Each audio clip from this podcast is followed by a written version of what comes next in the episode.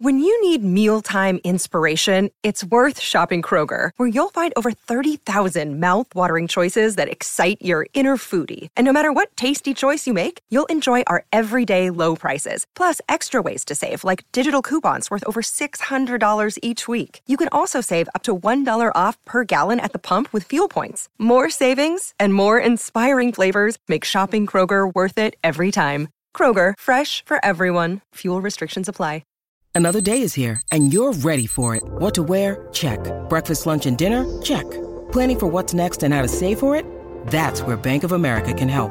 For your financial to-dos, Bank of America has experts ready to help get you closer to your goals. Get started at one of our local financial centers or 24/7 in our mobile banking app. Find a location near you at bankofamerica.com/talktous. What would you like the power to do? Mobile banking requires downloading the app and is only available for select devices. Message and data rates may apply. Bank of America NA, member FDIC. Great form by you hitting play on this podcast. Now, check out Same Racer, the brand new racing app for same race multi-tips. Same Racer.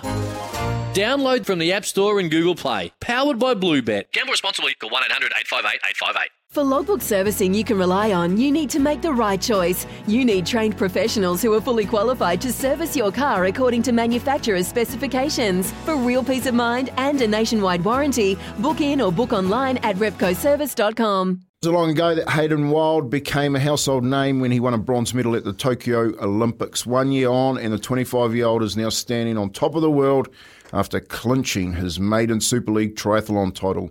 He only needed to finish in the top 15 in the series final in Saudi Arabia. But of course, Hayden came third to cap off a memorable and dominant year. Our mate is on the line with us now, carrying a big old bag of cash. How you going, brother? How's things? Yeah, good, boys. Yourself? Yeah, really good, man. What games you playing on your Nintendo Switch at the moment? Any go-tos? Yeah, not really. The missus isn't here, so there's no more Mario Kart played, but Just FIFA, Fortnite, and if I'm feeling like a 10-year-old, I might play some Pokemon. Nice. Very good. So it's feet up for a bit. Massive year for you, mate. And just to, well, not to quite cap it off yet, but just to snag that crown, I mean, it must have been a pretty cool moment in front of all your peers, and obviously that says a lot about consistency and the place you've been for a long time now. Yeah, no, it was really nice to finish off in Saudi. It was my first time there as well, at that new super city, as they call the line. We actually drove past it every day. It was quite an experience. But, it was really nice. You know, we raced 8 weeks. We travelled for 8 weeks, 5 different countries, 3 different continents. So it was very nice just to finish off. It's been a big couple months, and consistency was key for this one. Stoked just to kind of keep that consistency rolling through the year. Mate, how good is it to grab that crown off an Aussie in front of it, ahead of him? You know? Oh, it's always a pleasure to beat an Aussie. But Matty's a good bloke. But it was just consistency won over the series, and it was just a shame that he was in kind of a couple incidents which blew up the points margin. But if those incidents didn't happen, it could have been pretty tight. So now the focus has changed, and we're here in Abu Dhabi for a month and racing the grand final at the end of November. Right, so that's what's up next. So you've got a bit of time in the hotel, the sweet life of Hayden Wilde and the Abu Dhabi hotel set up. When you talk about consistency, though, in your sport, is that more physical or mental? It kind of depends how your body reacts in training. I was doing quite a lot of training through that Super League period, because you can fluke a race here and there, but in the end, the fitness catches you up and the injuries start kind of coming in, and that's what we kind of acknowledged quite early on. So throughout the racing, I was probably training more than some of the other athletes, as my ambitions were to do well at the World Series at the end of the year. So to cap it off, it's probably a lot of mental kind of pushing through as well, because the body's pretty tired, and everyone else is tired, but it's just kind of whoever's tired body kind of gets to the end and survives the 8 weeks of racing, really. Was there, Hayden, just really interesting listening to the way you summed up your year, was there a part of your training that you just thought you had it over the other people, that you know you knew they weren't doing, or you knew that if you kept doing this part of, whether it be mental or physical training, that you would actually have the edge every time you went into a race? Yeah, like the Super League racing is quite unique. You know, it's my fourth year, and we kind of found out a really good rhythm for me, which was to train super consistent through the week. So I'm quite fortunate that my body can kind of cope with that. So I would be doing my normal kind of training weeks where you'd normally kind of we have a taper, which is like, you know, normally 50% less of what we do for training. So I was kind of keeping it up between 80 to 90% through those weeks, but I was keeping them super like anaerobic and pretty chill, and then using the races as my kind of really high intensity races. It's kind of like, I guess, you know, like the All Blacks playing, you know, the Bledisloe or you know the Four Nations. It's yeah, you just gotta make sure you keep consistent and make sure you do the training right through, or else you'll be kind of suffering at the end, but potentially injuries and all sorts. So yeah, my body works pretty well with high end training, and I was pretty lucky to make it through that 8 weeks with no harm done. So you've, in essence, you've figured out that your body can cop a flogging, which can give you a huge edge when it comes to getting into the absolute frying pan of a race day. Yeah, pretty much. Yeah, that's a weird. It's a weird one. Like, yeah, it's like my body kind of enjoys getting flogged. And the less flogging it does, the less it kind of reacts in a way. So yeah, we just like, all right, we'll keep your training up and we'll keep it super low intensity. And then we'll just use the racing as racing, because it's like any match day, really. Like there's nothing better than having match day or nor racing. You just don't get that adrenaline. You don't get that kind of testosterone kind of blowing around. So and yeah, obviously there's no traffic or anything there. So it's great. It's policed, and it's and you know that you can go full send, and you know people pushing you as well. So it's nothing's better than racing is than race training. So it was good, mate. So what do you do in your downtime now that you've got a little bit of a break? I see the Sail GP boys are up there at the moment. They're racing. I think it's not this weekend, next weekend. Do you catch up with them, or it's Melbourne Cup day down here today? Are you a punter? Have you got a winner for us? Oh, actually, I totally forgot it was the Melbourne Cup, but the guy that it was actually. That was one of the managers. So, like, you have the managers, like, for Super League and stuff. Yeah, they actually got a horse in for the Melbourne Cup. He's an Aussie.